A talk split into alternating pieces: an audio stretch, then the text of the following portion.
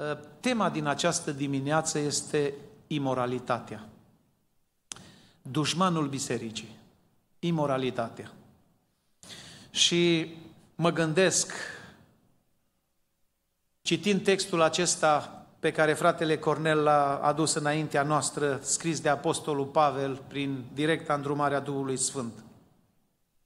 Cât de rea poate să fie imoralitatea, nu în lume, și în lume, dar dacă ea este lăsată să pătrundă în biserică.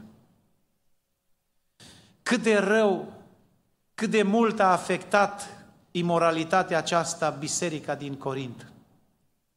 Și mai mult poate să afecteze biserica Maranata, biserica penticostală, biserica din lumea întreagă.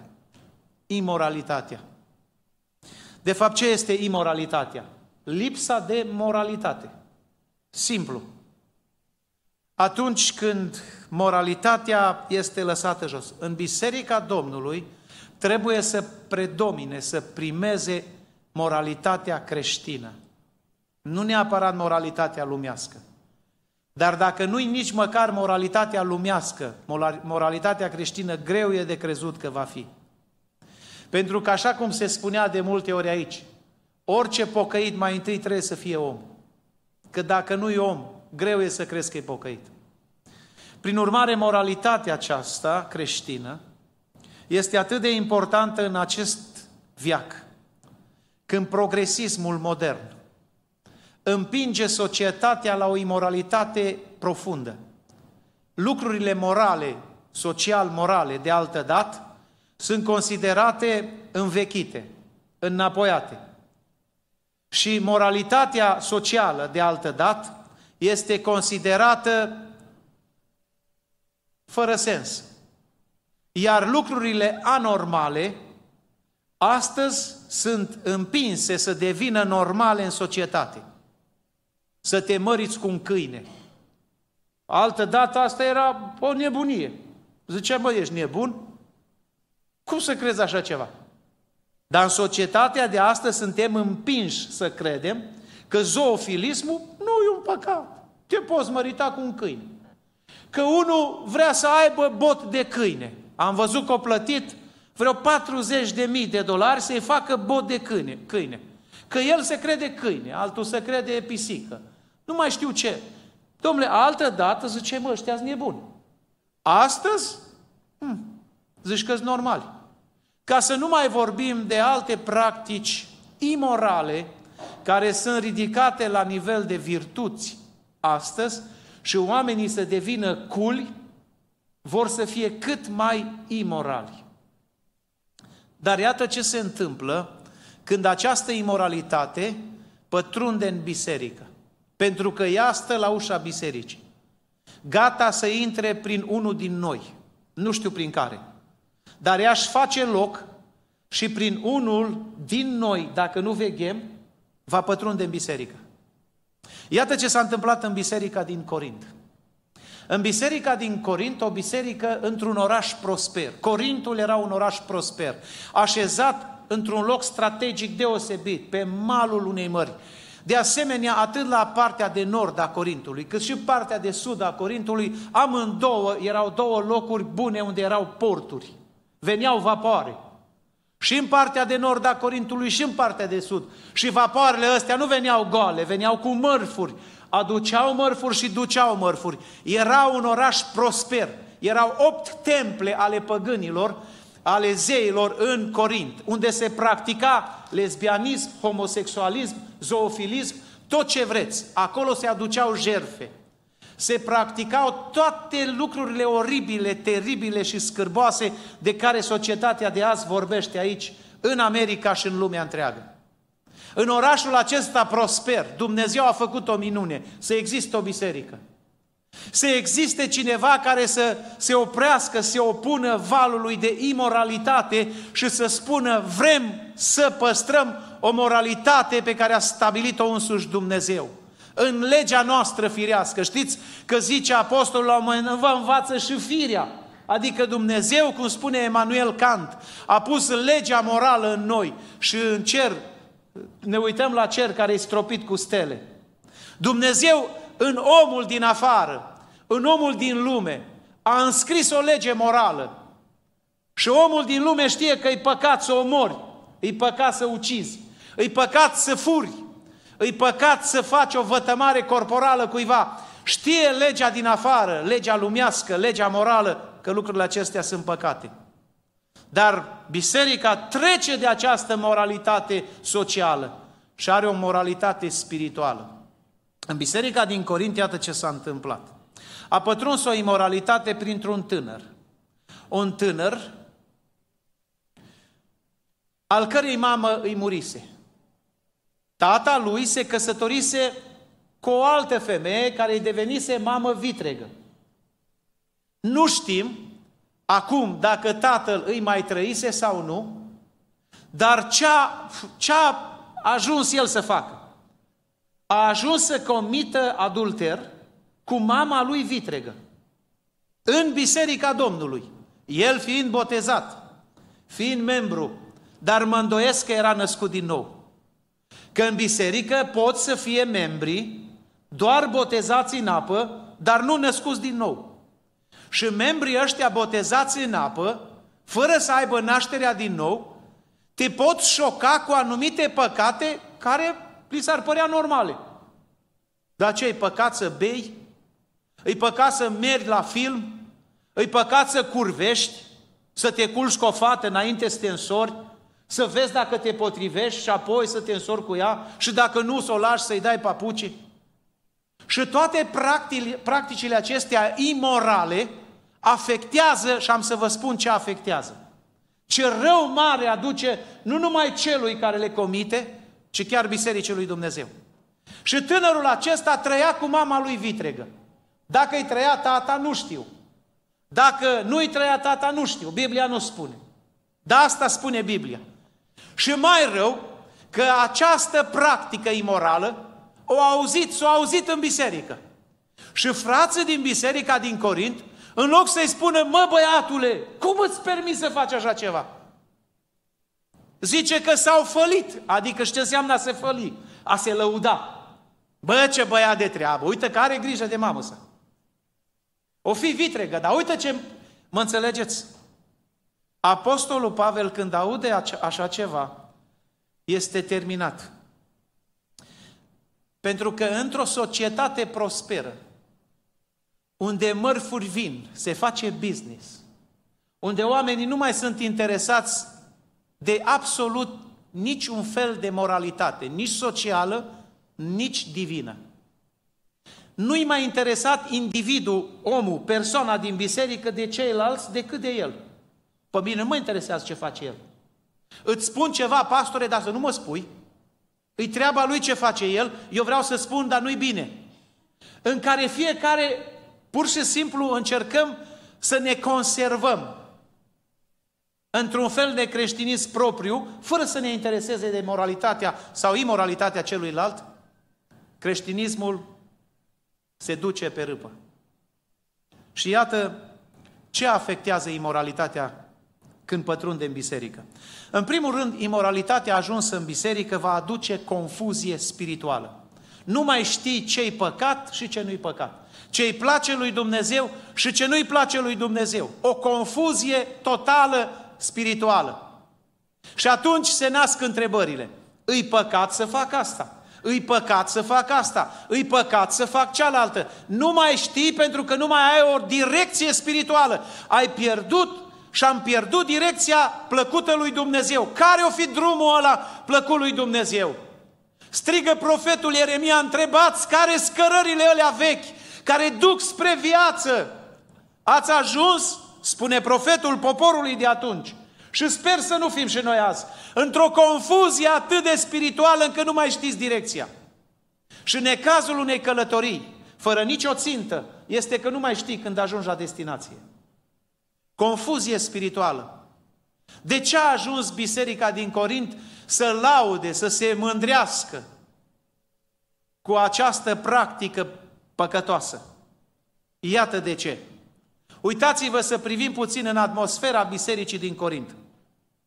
În biserica din Corint s-a ajuns la această confuzie pentru că erau dezbinări în biserică. N-am să dau citatele pentru că timpul se duce. 1 Corinteni 1, 10 la 11. Vă rog, notațiile și citiți-le acasă. Erau dezbinări în Corint. Unul zicea ea lui Pavel, celălalt ea lui Apollo, celălalt ea lui Chifa, celălalt ea lui Hristos. Și până la urmă o împărțit biserica între aceștia.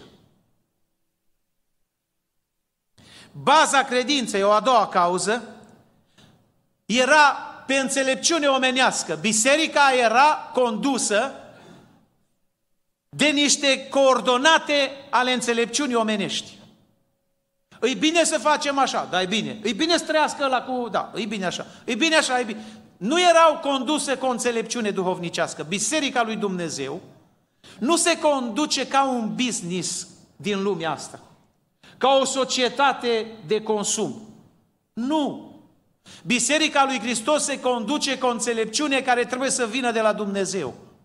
De aceea spune apostolul, dacă îi lipsește cuiva înțelepciunea, nu orice înțelepciune care vine de sus, să o ceară cu credință și Dumnezeu i-o va da. În biserica lui Dumnezeu, nu e, biserica Domnului nu este o instituție lumească. Și nu se conduce după gusturi, după prietenii, după rudenii, după favoritisme, după interese. Biserica lui Hristos se conduce după înțelepciunea care vine de sus a lui Dumnezeu și după principiile lui Dumnezeu. 1 Corinteni 1, 17 la 31 și 1 Corinteni 2, 1 la 16, spune Apostolul Pavel, sublinind ideea, nu v-am vorbit cu o înțelepciune omenească, cu filozofie omenești, ci cu înțelepciunea dată de Duhul Sfânt. De asemenea, biserica acceptă răul ca fiind bun și bunul ca fiind rău. Inversează valorile. 1 Corinteni, capitolul 5. De asemenea, există certuri în biserica din Corint și se duc la tribunal în loc să se ducă între frații care erau mai cu experiență și mai în vârstă în biserică sau conducerea bisericii, ei să-și rezolve problemele, apelează la tribunal. 1 Corinteni, capitolul 6, zice Apostolul Pavel, atât de fireși sunteți și nu este unul duhovnicesc între voi să judece, de trebuie să mergeți la cei din lume să vă judece cazurile voastre? Cât de rău a căzut biserica. În biserica din Corint erau multe divorțuri. 1 Corinteni 7, 1 la 4. Apostolul Pavel spune clar despre faptul că divorțul este un păcat, că nu este acceptat de biserică, însă biserica nicio problemă nu are. Mâncau din lucrurile jerfite idolilor, lucru interzis de Dumnezeu. 1 Corinteni 6 cu 12 și în tot capitolul 6, pentru ei a mânca, dacă știau că e jerfită idolilor, mâncarea nu conta. Nu mai contau nimic. Practicau cina Domnului și la cina Domnului foarte, într-un mod foarte uh, nereverențios lipsit de sfințenie. Mergeau la cina Domnului beți, alții certați, alții lăfăindu-se cu mâncare, alții fiind săraci. Nu-i cazul bisericii Maranata, dar biserica din Corin nu vrea să-și plătească slujitorii. Deci, repet, nu-i cazul bisericii Maranata. 1 Corinteni 9, 1 la 27. Nu vreau să audă că să-și plătească slujitorii. Și pentru că nici nu avea slujitori, de aia au ajuns biserica unde au ajuns. Ținuta bisericii în Corint era irelevantă. Nu interesau. Veneau îmbrăcate femeile oricum, bărbații veneau îmbrăcați oricum. Nu conta ținuta. 1 Corinteni 10, 1 Corinteni 11, citiți vă rog. De asemenea, aveau probleme teologice serioase probleme pneumatologice privind lucrarea Duhului Sfânt. Era confuzie totală, 1 Corinteni 14. Și aveau probleme escatologice. Nu credeau în învierea morților. Biserica din Corint spunea, unii dintre ei din biserică spuneau, acum înviază morții. Noi nu știm dacă înviază morții. Și Apostolul Pavel în 1 Corinteni 15 trebuie să uh, explice cum înviază morții unei biserici care trebuia să creadă în învierea morților, pentru că era legată, strict legată de învierea lui Isus Hristos. Noi, iată, Toate aceste probleme au cumulat la permiterea imoralității în biserică.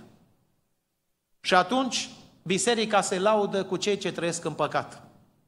Nu se lamentează, nu-i pune sub disciplină, ci din potrivă biserica spune și îi laudă, fac bine. Așa se naște o confuzie spirituală într-o biserică.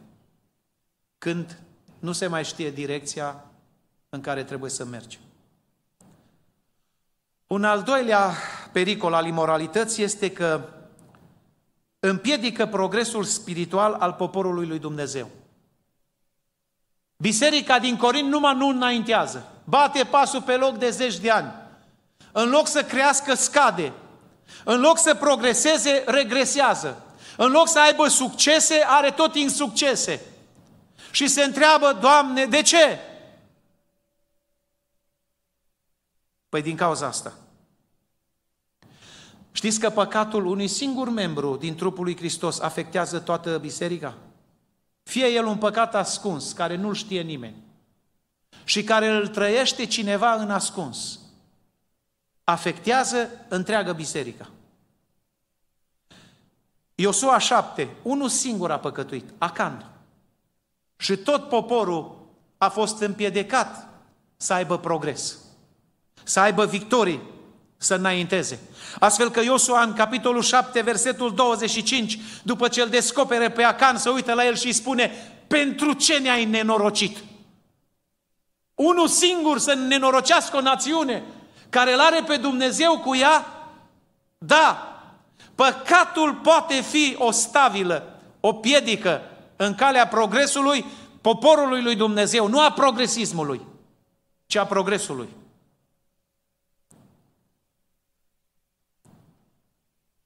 1 Timotei 5 cu 20. De aceea spune Pavel, dacă vreunul păcătuiește, Timotei, mustră-l înaintea bisericii, nu un ascuns, nu să nu știe nimeni. Mustră-l înaintea tuturor, ca ceilalți să aibă frică. Niciodată n-am făcut treaba asta. Dar dacă Apostolul Pavel zice că e bine să o faci, poate ar fi fost bine. Pentru, nu e vorba de o frică de oameni, e vorba de frică de a mai păcătui. Sau ceilalți să nu se gândească la așa ceva. De ce? Pentru că Biserica Domnului trebuie să fie moral-spirituală. Imoralitatea distruge progresul spiritual al unei biserici. Și când mă refer la progresul spiritual, frați și surori, nu mă refer numai la a crește ca număr de membri, nu mă refer la a avea nu știu câte clădiri, nu mă refer la a avea nu știu câte, uh, știu eu, departamente cu nu știu câți lideri, ci progres în spiritual înseamnă maturitate spirituală. E atâta pipernicie spirituală, atâta imaturitate spirituală în poporul lui Dumnezeu de azi. Pentru că ne axăm foarte mult doar pe cântare, mai puțin pe predică, mai puțin pe rugăciune, mai puțin pe post. Dezvoltăm slujbe siropoase cu, știu un ecou foarte puternic, dar nu asta ne ajută să ne dezvoltăm spiritual, să ne maturizăm spiritual. Mă duc mai repede, imoralitatea atrage consecințe dureroase asupra familiei. Nu numai asupra bisericii. Auziți ce spune Pavel despre tânărul acesta, păcat de el. Zice, dați-l afară pe răul acela din mijlocul vostru. Auziți ce consecință asupra familiei? El devine un rău. Mai grav, să fie dat pe mâna satanei. Fai. Ați vrea unul de aici să, să vă spun, te dau pe mâna satanei. Eu n-aș vrea, mi-ar fi și greu să rostesc așa ceva. Păi dacă cineva ar auzi că un păstor o zis cuiva să-l dăm pe mâna satanei pe unul care o păcătuit. Cine știe câte comentarii ar fi pe Facebook, pe Instagram și așa mai. Auzi, domnule, cum își permite să spună așa ceva? Ce înseamnă să fii dat pe mâna satanei? V-ați gândit vreodată? Zice, un astfel de om să fie dat pe mâna satanei iar trupul lui, sufletul lui, Duhul lui să fie cum? Cumva salvat. Iată ce înseamnă să fii dat pe mâna satanei. Satan nu poate face nimic fără permisiunea lui Dumnezeu. Dumnezeu poate să permită anumite lucruri să se întâmple. Luca 22 cu 31. Iisus stă de vorbă cu Petru. Simone, Simone, satana v-a cerut să vă cearnă. Cum se cerne grâu? Dar eu m-am rugat pentru tine ca să nu se piardă credința ta. Și când te vei întoarce la Dumnezeu, să întărești pe frații tăi. Cine o cerut, cui o cerut satana pe ucenici să-i cearnă? Cui? Domnului. O zis, domn, ăstea sunt ucenicii? Da. Sunt ucenicii care au umblat cu el? Da. Ăștia sunt credincioși? Da. Dă-mi puțin pe mână. Nu-mi trebuie decât o noapte să-i cern odată bine și să văd dintre ei câți mai rămân. Și Domnul a zis, ți-i dau, dar nu ți-i dau să-i distrugi, ți-i dau să-i încerci. Vreau să-i încerci, pune-i în ciur și încearcă-i. Și a început să-i cerne satana într-o noapte, că au fugit tăți mâncând pământul care încotro. Și Marele Petru care a zis, cu tine mă duc până la moarte, orice s-ar întâmpla, rumpea pământul, așa fugea. Ba, în noaptea aceea a zis, nu-l cunosc, s-a blestemat pe capul lui și a zis, niciodată n-am fost cu el, niciodată nu l-am văzut. A ajuns să se trezească din ciurul acesta satanic și să zică ce am făcut. Să plângă, să se lamenteze, să-și ceară iertare. Pentru că cineva s-a rugat pentru el să nu-și piardă credința că Dumnezeu îl mai poate ierta. Știți, sunt oameni care au păcătuit, dar satana i-a pus în ciur după ce i-a ciuruit bine, i-a purtat bine, omul își pierde credința și o zice, nu mă mai iartă pe mine Dumnezeu, nu mă mai iartă. Că asta e bagă satana în cap. Deși Domnul e gata să-l ierte. Dacă omul vine plângând și zice, iartă-mă, Dumnezeu e gata să-l ierte și să-i dea iarăși salvare. Dar omul, omul mințit de satan, zice satan, nu te mai iartă Domnul, orice ai face. Și atunci omul își pierde orice curaj și se tot duce. Ce înseamnă să fii dat pe mâna satanei? 1 Samuel 16 cu 14. Saul este cel mai trist verset din Biblie. Duhul Domnului s-a îndepărtat de Saul și a fost muncit de un duh rău care venea de la Domnul. Adică cum venea de la Domnul? Era îngăduit de Domnul. Domnul i-a zis Duhului rău, Duhul rău s-a dus și a zis, ai văzut ce a făcut Saul? Nu a ascultat, că nu a așteptat pe Samuel. O adus el jerfă și nu era îngăduit. Vezi, Doamne, ce a făcut Saul? Ia dă-mi-l puțin pe mână să-l cern un pic. Și să vezi tu când îl cern eu, că ăsta se tot duce. Și Domnul a zis, îl las. Du-te, Duhul rău, că vreau să-l încerc, să vedem dacă chiar e așa cum zici. Și știți cu toții ce s-a întâmplat cu Saul. Dar mai este un om, Iov, cu care se laude Dumnezeu în cer. Și Satan zice, da, da, da, mi-l dai să-l cern? Dacă mi-l dai să-l cern, să-l pun în ciurul meu, să-l cern un pic și să-l probez să văd dacă e așa cum zici tu, îl lași pe mâna mea. Să vezi când te va blestema în față. Satan, îl las pe mâna ta. Dar nu te atingi de viața lui. Poți să te atingi de tot ce e a lui. Dar de sufletul lui nu te atingi. Și numai atât a putut să facă diavolul, cât i-a îngăduit Dumnezeu. Asta înseamnă să fii dat pe mâna satanei. No, practică tu imoralitatea nascuns și cel rău care vede și el în ascuns să meargă în fața Domnului să spună, îl vezi ce face? Lasă-l un pic pe mâna mea. Și Domnul zice, ți-l dau pe mână. Știți, Apostolul Pavel mai târziu zice, primiți-l înapoi, ca să nu fie doborât de prea multă întristare. Să te ferească Dumnezeu să ajungi pe mâna satanei, care n-are milă, care n-are compasiune, și care vrea să te distrugă 100%. Pentru că tu ți-ai permis imoralitate nascuns. Ai fugit de protecția lui Dumnezeu și Dumnezeu îngăduie duhurilor rele să vină peste tine. Le lasă. Până când tu zici, din ziua de azi, din clipa de acum mă pocăiesc. Doamne, îți promit că nu mai vreau să trăiesc în imoralitate. Vreau să mă pocăiesc, să mă sfințesc, Vreau să fiu al tău și Dumnezeu atunci oprește puterea celui rău, îndelungă, alungă duhurile acelea rele și tu devii din nou un trofeu. Imoralitatea afectează trupul lui Hristos. Gândiți-vă cum era biserica aia când mai avea... Biserica Domnului zice în 1 Corinteni 12 că le spune Pavel că tot din, din Corinteni, acum am luat toată cartea Corinteni, 1 Corinteni, și să o analizăm puțin. Zice Pavel, mă, voi sunteți trupul lui Hristos. Voi sunteți mădularele unii altor. Așa cum mâna asta, mâna dreaptă, are nevoie de mâna stângă, nu? Că mâna dreaptă se apropie de mâna stângă, nu? Dai mâna, nu, nu simți mâna dreaptă ca fiind străină când dai mâna cu mâna stângă, nu? Eu când dau mâna cu altul, imediat simt că e o mână străină, nu? Că e o mână străină, când dau mâna cu oricare de aici, simt că e o mână străină în mâna mea dreaptă. Dar când iau mâna mea stângă și o pun în mâna mea dreaptă, mâna mea dreaptă nu mai simte că e o mână străină. Zice, e sora mea, mă! E ceea ce face parte din mine, nu? La fel, biserica este un organism viu, care are mădulare. Noi suntem mădulare, noi nu suntem străini unii de alții.